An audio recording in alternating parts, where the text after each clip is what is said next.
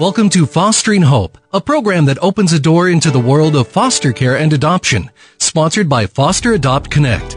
You'll hear stories from all facets of foster care, from kids who have experienced the system firsthand, from parents who are taking on the challenges and rewards of creating forever families for foster children, and from child welfare workers and policymakers who work within the system while also working to make it better. Besides hearing important stories, you'll learn how you can help society's most vulnerable children in big ways or small.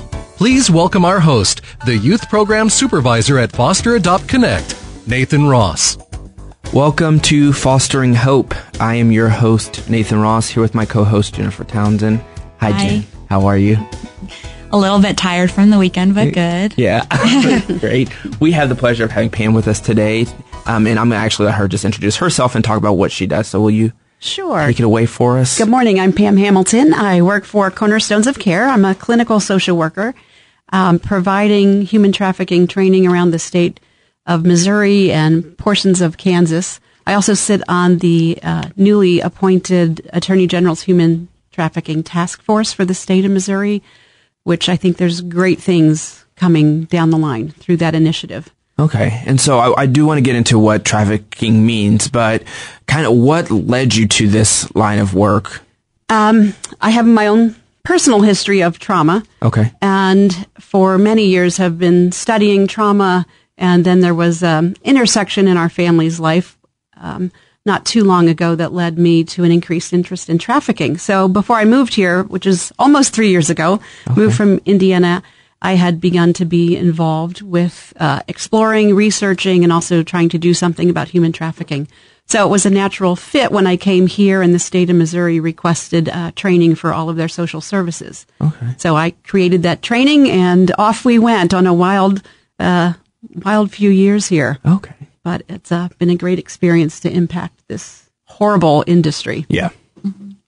Um, yeah, I think Nathan and I have both had the pleasure of sitting in one of your trainings, and it really brought to light a lot of things I didn't know before. I thought I knew a lot about human trafficking um, because you kind of see it in the media a lot, but your training really um, brought to my attention all that I didn't know, and that's why we really wanted to have you on our program. Great, thanks. Um, so, can you unpack what is human trafficking? Basically, human trafficking, which has been around for since the beginning of time, but we've just identified, you know, it as human trafficking rather than slavery. But is there is an act done by a perpetrator who wants their victim to do something involuntarily. So they're by the means of force, fraud, or coercion, forcing the person to either labor or perform sex acts um, in such a way that um, is horrible. Uh, generally, they're isolated, not necessarily always trafficked around the world or around the country. Trafficking can happen right in one locale, but it's as simple as someone forcing someone to do something they don't want. So when it's a human trafficking case, force, fraud, or coercion need to be proven for that to be a case unless it's a minor.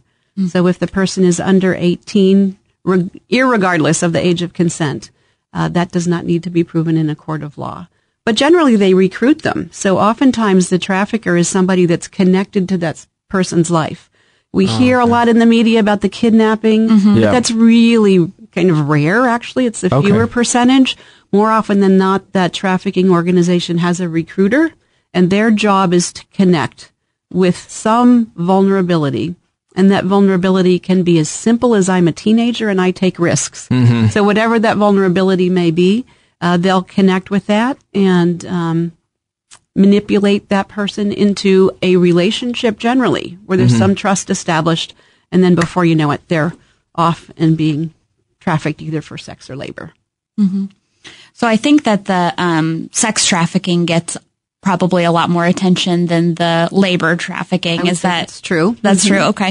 Can you talk a little bit about the labor trafficking and what that looks like since we don't see examples of that in the media as much? Sure, and we have to realize that there is more labor trafficking around the world and in our country than sex trafficking. If you think of all the industries, factories, you know, labor, agriculture, uh, peddling, where somebody could be forced to work and isolated.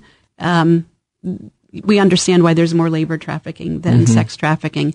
Uh, statistically, very hard to prove because uh, the research is fairly recent. 2000 was our first federal law. So we haven't had data and statistics compiled through the years. We're getting there. There's a lot more research happening now, but the labor trafficking is significant both for adults and for adolescents and children. Uh, sex trafficking uh, is you know, what can we say? It's sexy, right? It gets yeah. media attention. Mm-hmm. It's horrible. Yeah. We can't imagine being violated in that way. Right. Um, but still, most recent research that I've read is about 55% labor trafficking, 45% sex trafficking. Okay. We flip those numbers. More females are trafficked for sex, although there is an increase in demand for males. Oh, wow. So uh, typically people think of just females being trafficked for sex. That's not true. Mm-hmm. And because, uh, in a sense of the shame and uh, the male persona, mm-hmm. males are less likely to disclose than a female. Mm-hmm. So our statistics are a big question mark mm-hmm. about percentages. And you, you mentioned laws. Can you talk a little bit about what laws are in place? Sure. How do we know that trafficking is illegal? Yeah. uh, good news is every nation in the world has trafficking laws. Okay. Uh, they don't all enforce them equally. The trafficking trafficking in persons report by our State Department comes out yearly and ranks every country around the world about their laws and enforcement of them. Um, but the 2000 was our first federal law, the TVPA. It's been reauthorized many times because we're learning so much more about all the nuances of trafficking. Mm-hmm. Cases are tried and maybe there's a loophole and that, you know, loophole has been tightened. So every state has anti-trafficking laws, Missouri okay. and Kansas included in that. Mm-hmm. Um, Kansas, my opinion, is just a little bit ahead of the game as far as enforcement of those laws very specifically. But Missouri, I think, is really, uh, with Attorney General Hawley, going to be addressing this more specifically and intentionally. So that's the really good news. So every state has laws, every nation has laws against trafficking. Wonderful. So I know you mentioned, um, or you started to mention some of the uh, risks and vulnerabilities associated with um, individuals who are trafficked. Can you talk a little bit more about that? Sure. And I think uh, maybe in the next show we'll get in, into that real specifically for mm-hmm. adolescents, but in general, for uh, we look at push and pull factors. So a push factor is what's in my life that's uncomfortable that I mm-hmm. want to get away from. Mm-hmm. Uh, so if you're a teenager, okay, you have a long list, right? No yeah. matter what your circumstances. um, but for adults, for international trafficking, we look at poverty as one of the biggest risk factors. So I want the promise of a better life.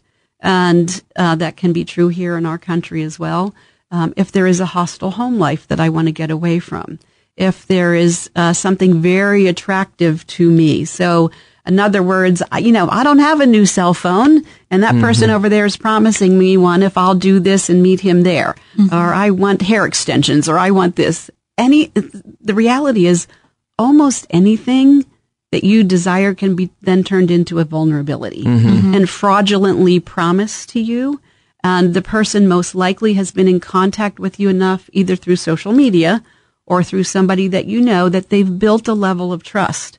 So that trust is then flipped mm-hmm. and, and you're violated. Uh, internationally, I would say poverty is one of the biggest factors for people being um, misled into a job offer in another country and they show up and they're in an egregious situation, either being you know, isolated. Documentation is generally taken. Right. If it's an international case, mm-hmm. your documentation is taken. You probably don't speak the language. That's mm-hmm. um, you're told by your trafficker that you're violating the country's laws. Law enforcement will come after you, right. so you believe you'll be incarcerated.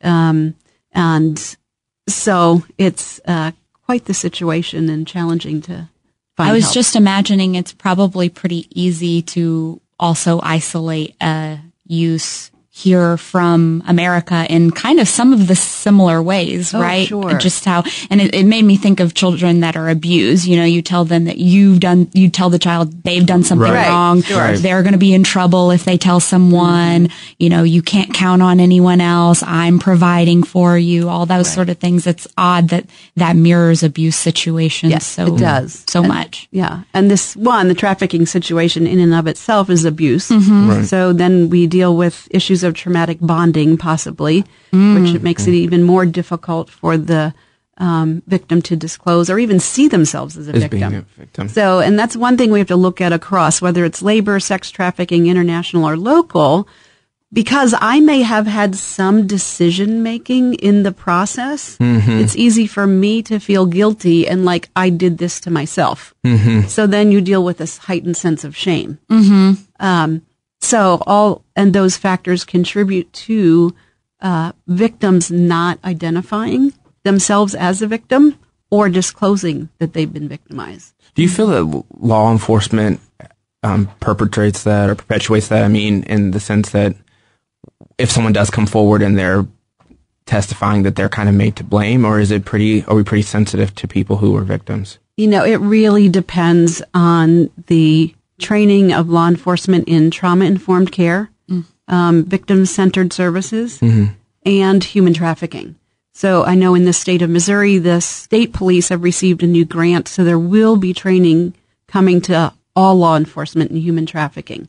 In the urban areas, most law enforcement has had training to uh, understand the nuances and the impact on the victim and the difficulty of that interrogation um, and identifying rural areas, not so much, but that will be coming. It, it, I can't tell you how key it is that law enforcement is responsive and understands trafficking and the impact on the victim because they're so crucial in the case and the victim getting services that they need.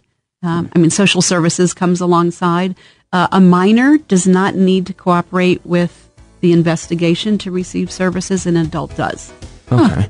And so we have to go to commercial break, but when we come back, Pam, I would like to have you continue talking about some of the risk factors and what leads to that for young people and adults on fostering hope. Absolutely.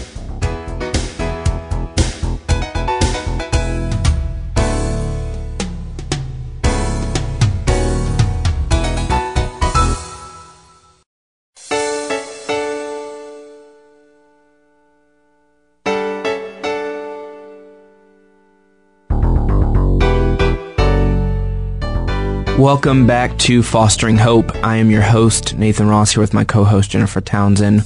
We have the pleasure of talking with Pam Hamilton today, who is talking with us about trafficking and, and giving us some information that we weren't quite aware of. And so, Pam, I know before break you were talking about some of those risk factors and you were talking about the population, populations that, uh, get involved with trafficking. And I know over break you were talking about this, um, group of people that we aren't aware of. So can you talk to us as an audience about what is that group that is highly Sure. vulnerable that no one knows about? Sure. Well, one, I do want to emphasize that anybody's vulnerable. Um, with just like there is no stereotypical trafficker, we have stereotypes, but really any age, any gender, any demographic. Um, so there isn't a typical trafficker and there isn't a typical victim. I mean, we do know some higher risk factors that we'll talk about, but I want to emphasize that anybody can be vulnerable. And I could tell you stories, probably don't have time for that, but I'll, I'll share some here down the line. But even a 35 year old female who thinks she's in a great dating relationship, I, I know Oh, of a wow. case where it ended up that she was trafficked. So, um, but the risk factors as we think of are some of the examples. One I want to mention with labor trafficking. So we have, you know, factories, all of those possibilities, but peddling rings are really a, really in the top three realities for labor trafficking. So especially for homeless males. So kids who run away from home will be approached on this street.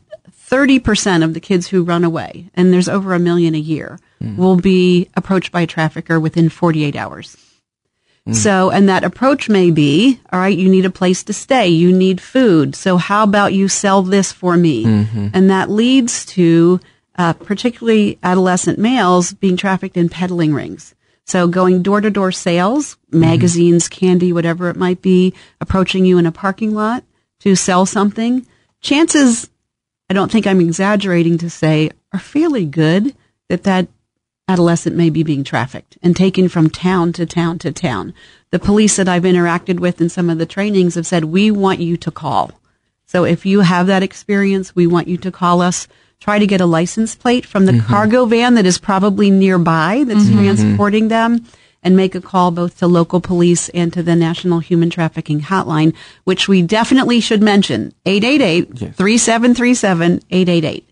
And uh, Missouri has a new hotline as well. We'll mention in a little bit. So the peddling rings are, are something we don't hear about, but it's fairly common. The other, and Nathan, if we go back to your question, if we talk about risk factors in general, um, for adolescents now, if they have a history of trading sex, which is becoming more and more common, so I trade sex with you for something that I want, that is an easier transition for a trafficker to control that person and to control them without as much violence as typically we see in trafficking rings. If a child has been bullied, I know of a case, a 12 year old girl, uh, Lawrence, Kansas, was being bullied. Parents agreed to homeschool her the next year.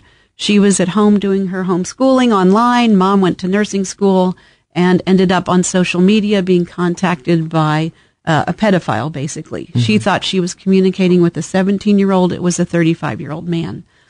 There are thousands of those cases of adolescents and adults as well on social media, and it's much more apps now than websites.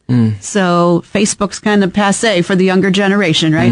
um, so, but social apps are used and prowled uh, by traffickers just to make a connection, to then get a phone number, begin texting, begin building a relationship, and then the adolescent eventually meets them. And that grooming process may go over nine months, a year. Oh, wow. So it, it's not like a contact and then taken or they meet. Right. So uh, I think that's so important for people to know because they think about their youth, maybe or younger sister and nieces and nephews, and they think, well, if someone contacted them on social media and asked them to do something like that, they would, they'd say no immediately. And I think they need to know that it's not a one and done Right. situation that they are being groomed to eventually say yes. Yeah, the recruitment strategies are insidious. They're very patient.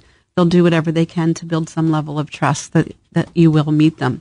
So, but uh, deprivation of necessities, whatever that might be, is a higher creates a stronger push factor. In other words, I want to get out of this situation. That person promising me a better life, it seems really alluring, and so I I go. Uh, we know community violence is an increased risk factor as well. And then as we even look at the higher risk, um, the adolescents who identify as lesbian, gay, bisexual, or transgender are uh, higher risk youth as well as runaways. And as I think about it, just from a personal standpoint, I'm married to a wonderful woman. Uh, was in a traditional marriage for over 40 years, but I figured life out a little later in life. And I will tell you honestly that there's many situations, especially in rural counties where I'm doing trainings, that I won't share that. And I won't share that because of fear. Um, not of personal rejection, but actually safety. So if that's true for me, an adult who's, you know, I'm a therapist, I have a clinical degree, I understand behavior. If that's true for me, how much greater is that true for an adolescent? Uh, we do know from uh, research by Chetler and uh, Croce that about 25% of kids who identify as lesbian or gay, bisexual or transgender will be forced to leave home. Either a direct command of the mm-hmm. caregivers or the environment is so hostile. Mm-hmm. So the homeless population has a 40% population of LGBT kids, mm-hmm. which makes the risk factor that higher. So social rejection, loss of family, possibly on the street, heightened vulnerability. So this is one of our highest risk populations, as well as kids who run away for other reasons. So in those circumstances, they really don't have anyone they can turn to. I mean, because Right. they're told that their families rejected them. They're out on the street. Um, are do you find that there are circumstances? I know you talked about uh, some kids feeling like they're attached to the person that is Oh, trafficking sure. them. Does that increase when they've been taken away from when their family has forcibly removed them from their family. Yes, their so the vulnerability increases. So, you know, and especially um, children, adolescents in foster care because of the lack of perhaps contact with biological family, that safety net has been lessened. So we know from Operation Cross Country, which is a nationwide operation from the FBI. Um, I have like the privilege of being slightly involved in that. Um, we know from those statistics that 70% percent in some states of kids that are recovered during that operation are from foster, have had some contact with the child welfare system. Maybe they weren't in a foster home. In Connecticut, it was 86 out of 88 kids. In New York, it was 70%. So the population of adolescents who are being trafficked, um, being in foster care is a considerable vulnerability. And I'll just say for all the caseworkers, be that safe person. So important are all of us who are connected to somebody in the foster system being that safe person. Because you might be the one person that makes a difference. Yeah. Yeah. I mean, we've we've had through the program I work in a small experience with that. A couple of our young adults, our young females, have met Mm-hmm. guys online, and we had one girl that she ended up in California, and he Mm-hmm. took all of her stuff, and we were very fortunate that she was still connected to her foster mom That's and great. us, and so she called, and we were able to help get her back, and she and luckily found someone that was nice enough to bring her back here and actually bring her back, and not take her somewhere else. But Mm-hmm. you're very right. That's so true, even in the small program that we work in. Yeah. So we have to go to commercial break again, but when we come back, I want to for sure continue this conversation and help us understand um, how do we identify, how do we help, what can the community do, Great. uh, and some of those stats. So when we return on Fostering Hope, we will hear more from Pam Hamilton about the different things that we can do as a community to help kids who are vulnerable and young adults.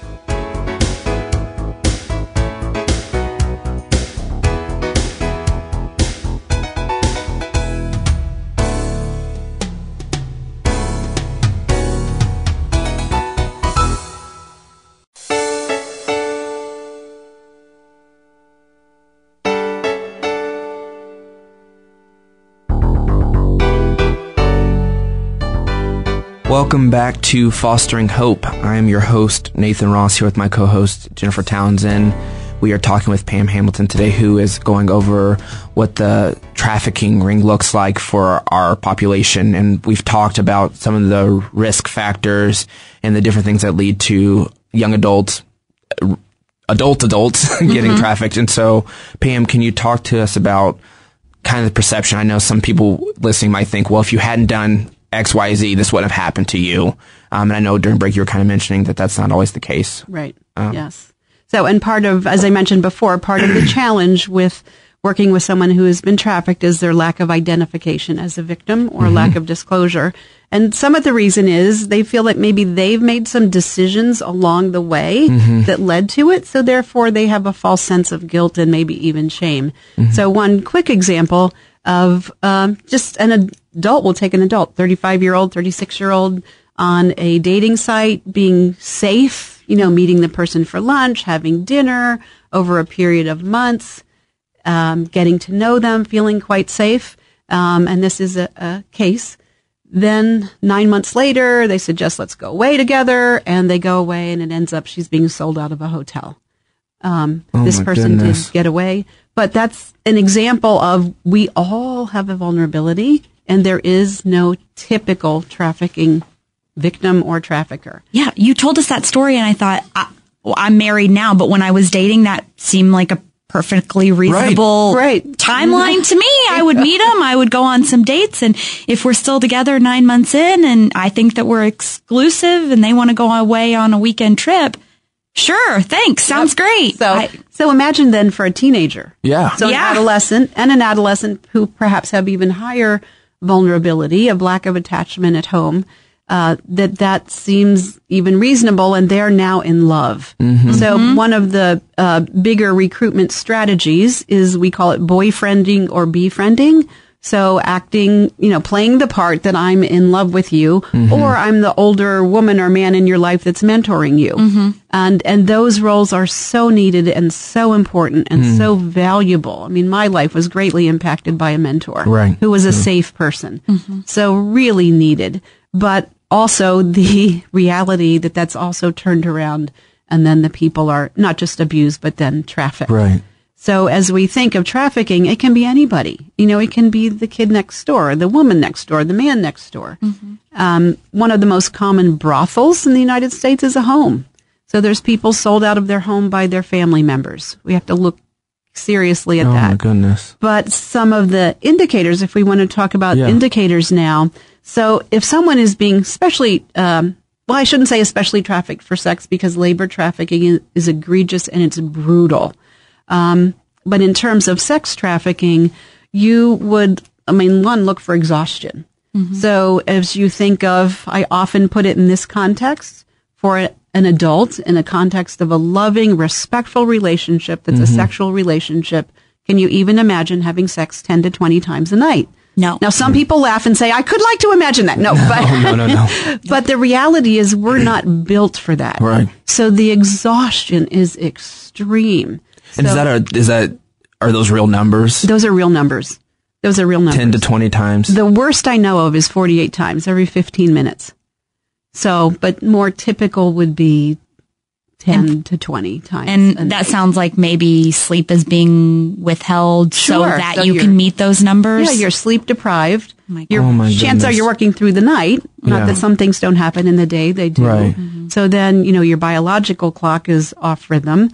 Sadly enough, many people who traffic people for sex are also trafficking drugs. So you may be using those drugs as a coping mechanism, or you may be forcibly addicted by the trafficker who wants and has To to, keep you. control you. Yeah. So if you're dependent on them for your next hit, you're that much mm-hmm. more able to be controlled.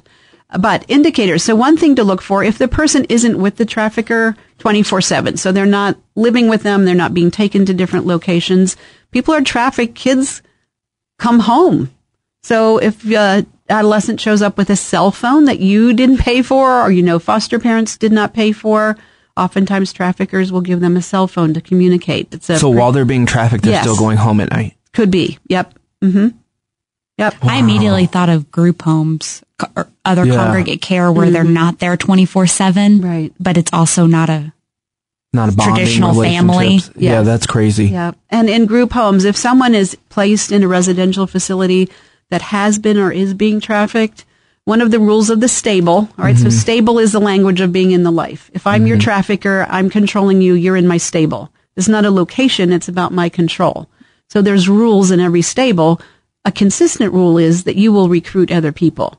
So think of a child placed in a um, facility, a secure facility, right? That term. Um, if there's someone there who's being trafficked or has been, chances are they will recruit. So when they're released from that, they will meet up. Um, and unfortunately, there will be an attempt at getting them to meet the trafficker as well. So cell phones, if they appear with a cell phone, a tattoo. So many traffickers brand their victims. So if you're in my stable, let's say, I would have a certain brand. So I would have you tattooed with that.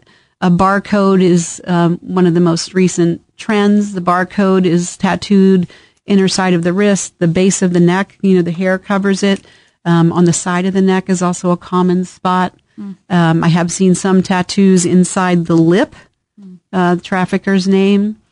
Um, so a tattoo, they show up, you know, they didn't have the money to pay for it. Parents might not agree to it.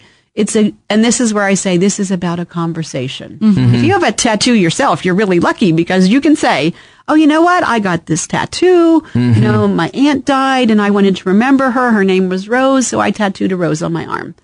You tell your story. Mm-hmm. Do they have a story that flows conversationally and easily? They don't look scared when you ask them about their tattoo because you look for signs of hypervigilance. Do they seem to be frightened? Are they easily startled? So some of those symptoms of PTSD may be evident in the person as well. So we look for exhaustion, absences from schools, tattoo. I mean, we have a long list, and maybe you guys could post it on the website even of indicators that Yes. uh, listeners could look to. Um, using language from the life, uh, there is a whole esoteric language. If you're being trafficked, you know, daddy, you know, he's my daddy. You're a trafficker. Um, I'm in a stable. You're referring to a stable. So listening for some of those terms. Maybe the kiddo has uh, material goods that you know are not the norm for them. So all of a sudden, there's a change in clothing, attire, Gucci purse, whatever it might be, that is not their norm. Right? Where is the money coming from for that? Because oftentimes, and I do know of a situation. Um, this is from Kansas City, but um, generally, when I do the trainings, I share that most people who are being trafficked for sex keep zero but uh, I know that that's not often oftentimes true, especially in the beginning. The trafficker will sort of shower you with some gifts and material goods to keep you um, in that cycle of violence. So I'm being violated horribly, but yet there I have this kindness of I'm getting this. So, um, so looking for those material goods. So exhaustion. Perhaps the kiddo, if they're home or going to school, they begin to layer their clothing, like someone who has been sexually traumatized, or their clothing changes and it's uh, provocative. Can go either way because now they're being sexualized in a way that's abnormal. So we look for for both. And um, I think you, we mentioned during uh, the break about from the research we have, uh, specifically from Operation Cross Country, we know that 70% of the victims that have been recovered have a traumatic background of either sexual or physical trauma. So that's not just a heightened risk factor, it's the reality of you're dealing with someone who has already been traumatized early in childhood. So the impact of that trauma on the brain and on the behavior is significant and leads to, again, challenges in that interaction. If the caregiver or the interviewer isn't aware of how to do that interview and interact in a way that's trauma informed and trauma responsive. So I can't emphasize that enough. You had also mentioned um, a history of sexually transmitted diseases. Yes, um, and not necessarily a history of, but it will be when they're recovered, having been trafficked for sex. Uh, one HIV uh, rate is increased about 11 times. STIs increased dramatically. Unwanted pregnancies, forced abortions.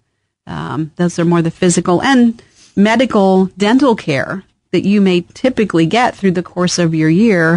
If you're being trafficked um, and very controlled by the trafficker, you're not getting the appropriate medical and dental care. I just read some research the other day, um, fairly new research that did indicate, though, that about 70% of victims do see like an emergency room physician or have some contact with healthcare. So not kind of the normal routine visits, but crisis visits. Very important that healthcare providers are trained in separating you from that person who brings you in, um, interviewing and looking for indicators. So there are, um, you know, it's it's a brutal reality. It is just brutal. Yeah. So I was just thinking all the all the little things that would lead to um, chronic issues too. You had mentioned drug use. If they're using drugs and not eating properly and not getting enough sleep and doing either labor or you know have having to have sex several times a day and you know not seeing a dentist, not seeing it's just that wears a person down. Yes, Yeah. it does. And that's the physical and medical. If we think of mental and emotional implications, uh, that inability to trust, because Right. chances are you trusted this person who's now violating you. Right. Um, PTSD, suicidal ideation dramatically increase for most victims. Uh, drug, alcohol addiction, possibly that's been more forced. So, and just regulation of their affect and behavior. Yeah. So we're, as you think of services then needed for people who have been trafficked, we have a significant need. And so we have to go to break, but when we return, um, what can we do as a community to help kids who have been trafficked or youth have been trafficked when we return on Fostering Hope?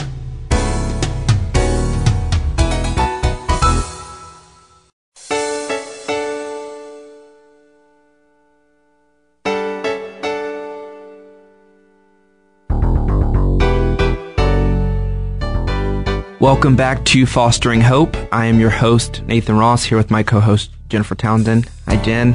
Hi.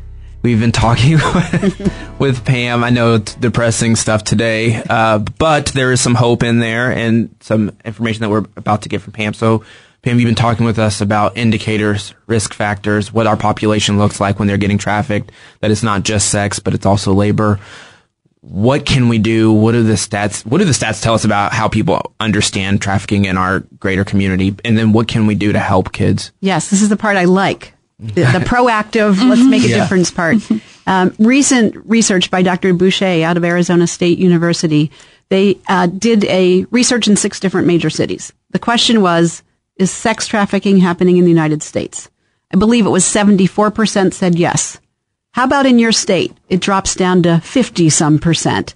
And then do you think sex trafficking is happening in your community? And it, the answer was 20% of people Wow. believe that it was.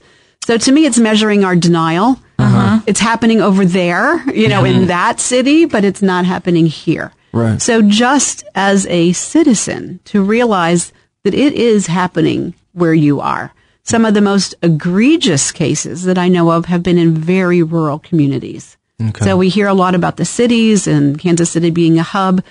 Every major city has, you know, major problems. There's more population, Right. but rural areas are not exempt.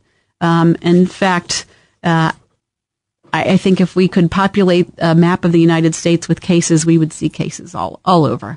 So, um, but so that study, my first challenge is: Are you one of those people that would say it's not happening here?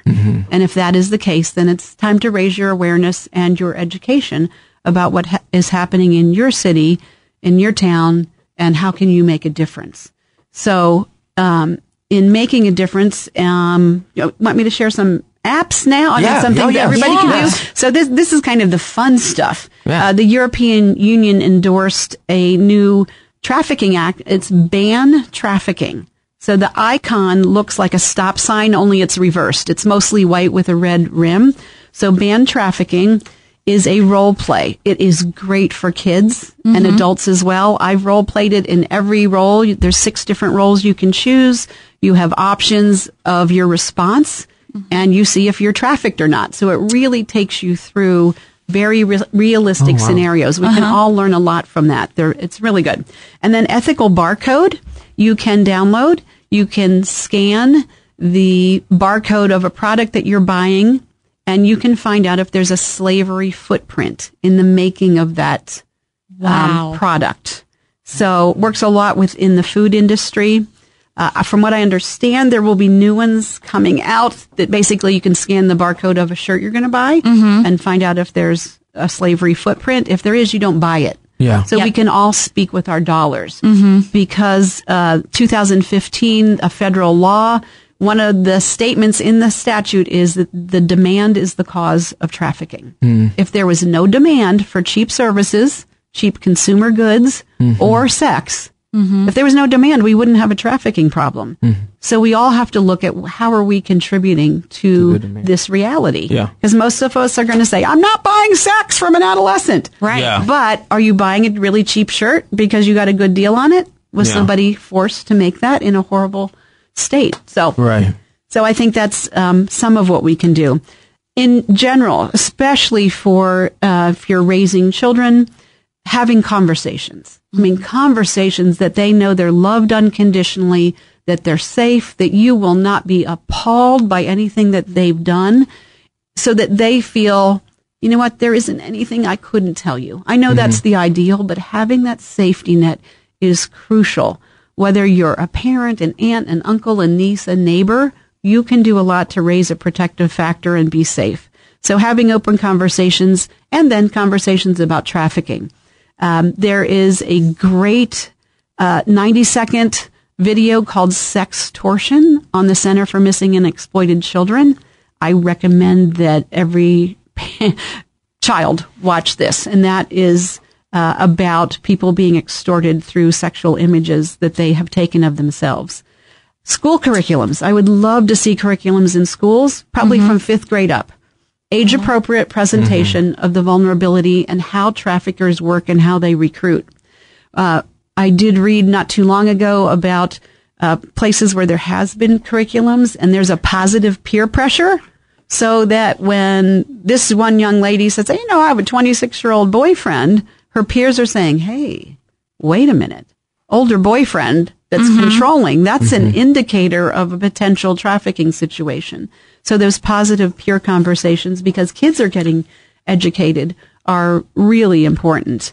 Um, so school curriculums, organizations. I've spoken in churches, at nurse workshops. That so organizations can do a lot in and of themselves to raise awareness. Many, many organizations. Uh, Kansas City Street Hope is here. It's churches that have banded together to educate and raise awareness about trafficking. Um, they contribute, I believe, to Restoration Houses, which is a home for women, um, adults who have been trafficked commercially for sex.